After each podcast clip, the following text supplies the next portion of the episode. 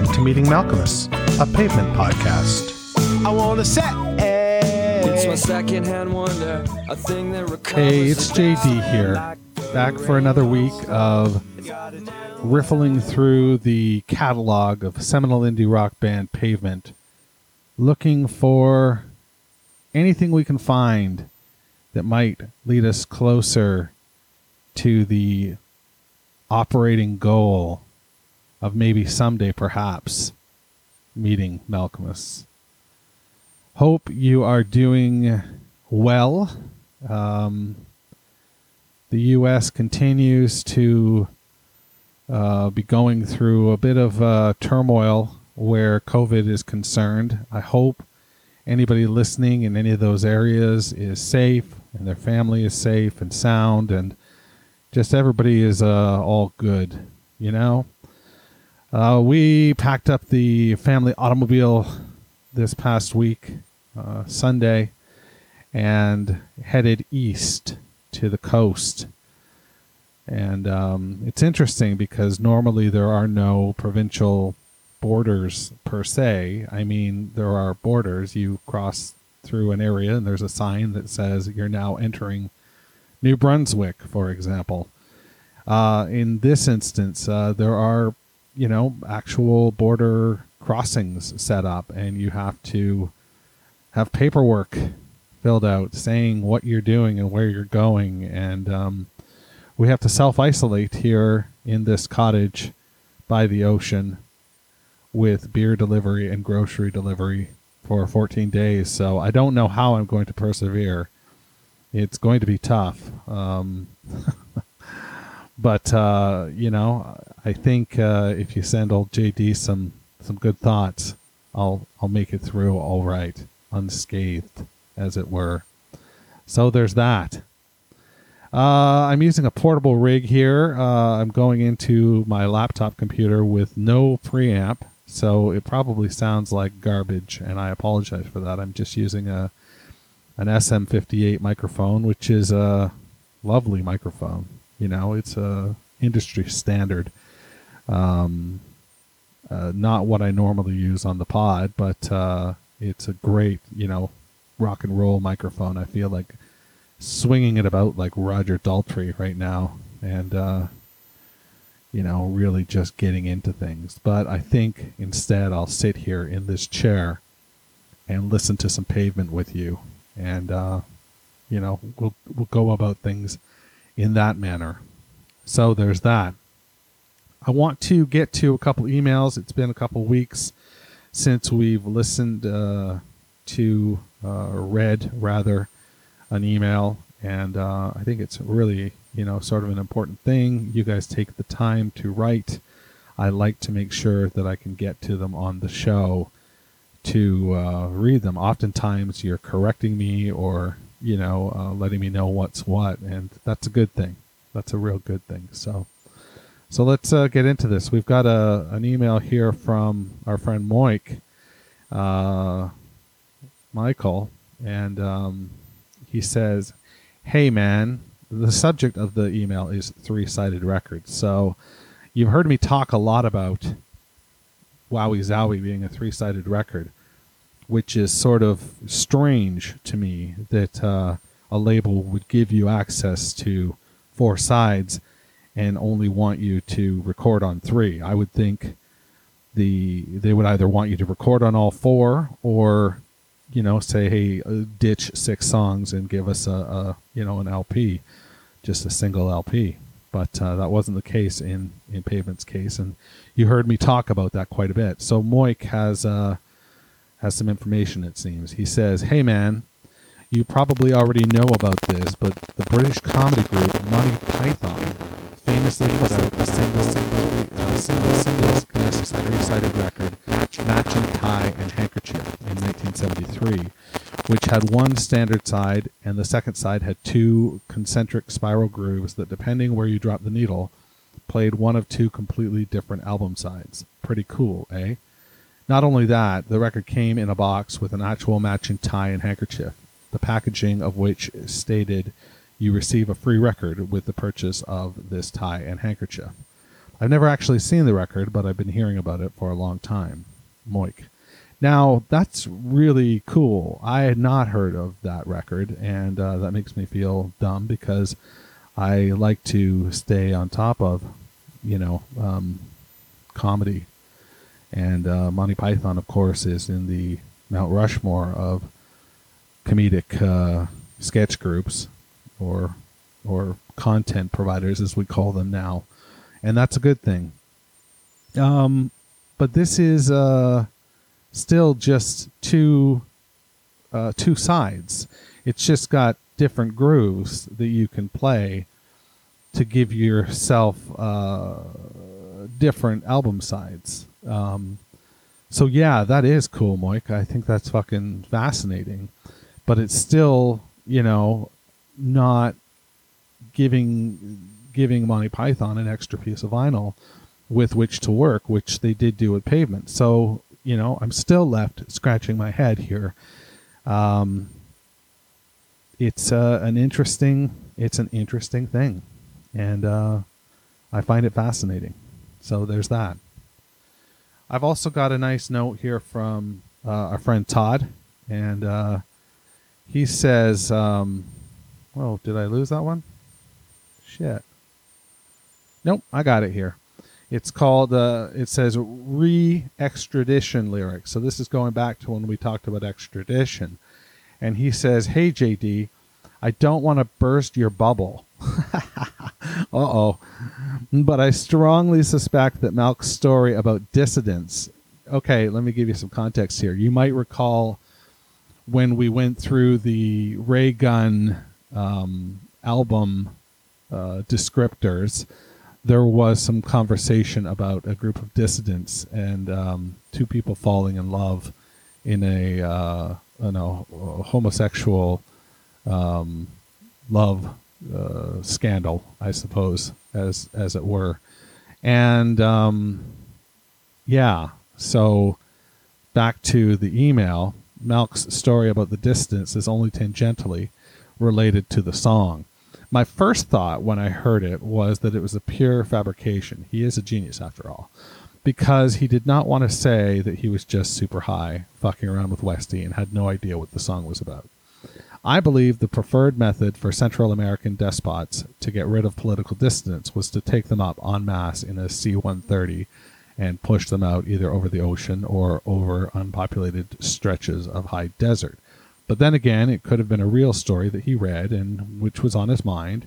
And when he was working on that track, he went there. Incidentally, my read on the last lines of the song are Spoken barriers you hurl, harsh words meant to drive someone away. Watch you curl, as in curl up and die. But I always get the sense that Stephen is serving up a mix of words that he wrote and free associated words that come out of the subconscious they might be assigned some sort of meaning after the fact, but I don't think he's really trying to say anything in a literal sense while he's singing. When you meet him, you can ask him. Todd. Thanks, Todd. Uh, yeah, you know, uh, I've dabbled in songwriting in my day, and um, you know, you keep a notebook.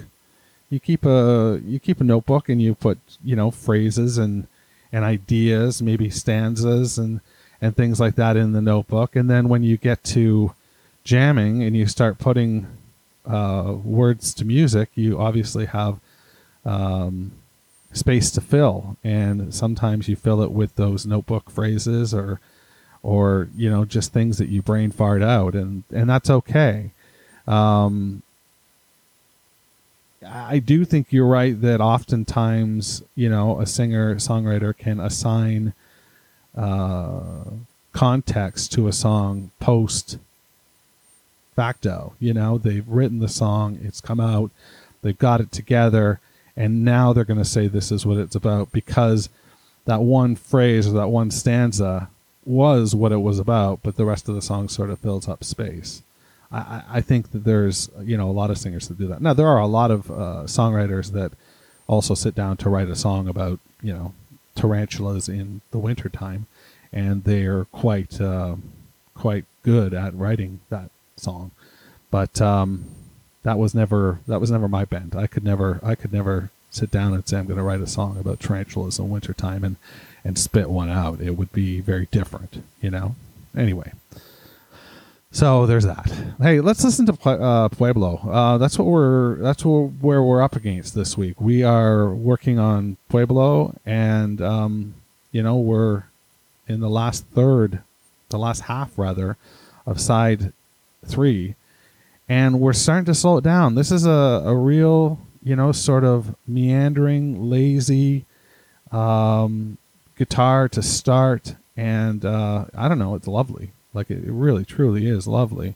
I, I dig this song quite a bit, but I, I, you know, if I were to summarize it with one word, it would be, you know, sort of lazy. There's just this laziness to it, and I don't mean that in a derogatory sense. I mean that in, in a very caring, loving sense. Um, it's, uh, it's, uh, it's sleepy. You know, the song is sleepy, and it just lets you curl up and, and do your thing, and that's that's okay. I think uh, I think uh, this song is I'm you know I'm holding on to the microphone and it's really uncomfortable. Normally I have a boom stand, and uh, it's just different. I feel like I'm monologuing here. I feel like I'm talking to an audience, like when I did stand up, and uh, it's uh, uncomfortable because, um, well, frankly, um, the reaction in this room is similar to when I did stand up. There's just nothing coming back. so there's that. Hey, let's listen to Pueblo on uh, Meeting Malkmus, a pavement podcast.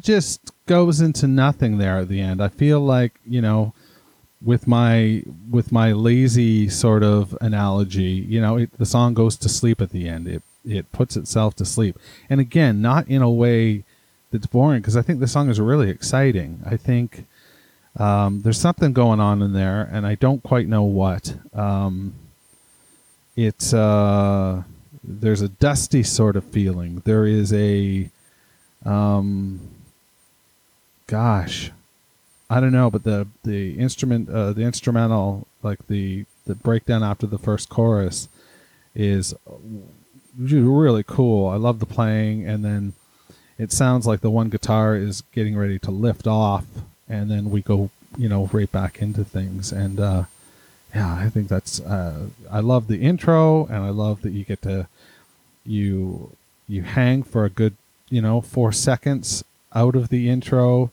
You hear that breath being taken, and you know the guitar starts back up with the um, with the with the lyric. It's uh it's good shit. This is a good song, and um, I think it probably could have done better. You know, in a different place, in a different place on the record. I don't know that people are listening. You know, this late. Casual listeners, big fans, of course you're listening. I know, but uh, as you get into the casual stuff, you, you don't, you don't, you don't, you don't uh, listen, listen to the end as often. You, you don't get there, and uh, that's just the fact. So there's that. Um, let's take a look at ray gun here. I've got the ray gun thing somewhere. And, uh, okay. All right. Pueblo. It's a song about, oh man. Oh, this is a this is good that I gave you my little songwriting speech before because this is going to tie in nicely with what uh, Todd was talking about. Here's what SM has to say about Pueblo. Um, it's a song about a mythic hanging in a small xenophobic, sorry, a mythic hanging in a small xenophobic California town. The sheriff, Alex Spanos, frames a handsome out of towner who has his eyes on Spanos's daughter. She comes to his rescue and ends up dying for her efforts as the Chargers fail to cover the spread. That's fucking spectacular that is spectacular, and uh, that is uh, falls right into what we were talking about, you know, uh, in terms of in terms of lyrics and how you can't, you know, take them too literally. Um, these SM descriptions, I should say, because I mean, as you get to the lyrics, there's nothing really in there about you know Alex Spanos and One trial. Oh, okay, hold on. Hold on. Hold on. One trial down in Spanos County. Ladies always turn up to watch them fall. And the hands they bind you, they bind you like you want to be broken. But the land is coming, babe. It's coming up golden, golden silver streaks. When you hit them, you can't buy sand in the gross land. Don't say what to make them feel. They got to take it off my wrist. Jacobs, you move it up my wrist. Jacobs, you move. When you move, you don't move. You don't move. All right, I want a cigarette.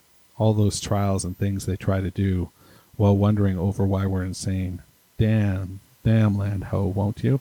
I don't know about that last stanza there. Uh, I don't know if that's accurate. Um, but that's uh, Spanos County. So, you know, again, maybe he had this, you know, sort of story in his head and, and, um, that's where he went with it. Uh, shame on me for not uh, putting that together. Um, it's you know when I sing it, I don't know that I I don't know that I sing Spanos County. I don't know what I sing. Now now I'm confused. This has got me confused. I'm a fucking train wreck. Oh my god, this is uh this is enormous. I'm gonna go for a swim. I'm gonna grab a beer and I'm gonna crack it open and I'm gonna go for a swim. So, what do you think about that, muchacho? Take care, be well, and I'll talk to you next week. All right, aces. Meeting Malkmus, a pavement podcast, is a weekly affair. Connect with JD at JD Please support the pod by rating, reviewing, or sponsoring us at meetingmalkmus.com. And hey, I'm social. Follow me on Instagram, Twitter, or Facebook at Meeting Malkmus.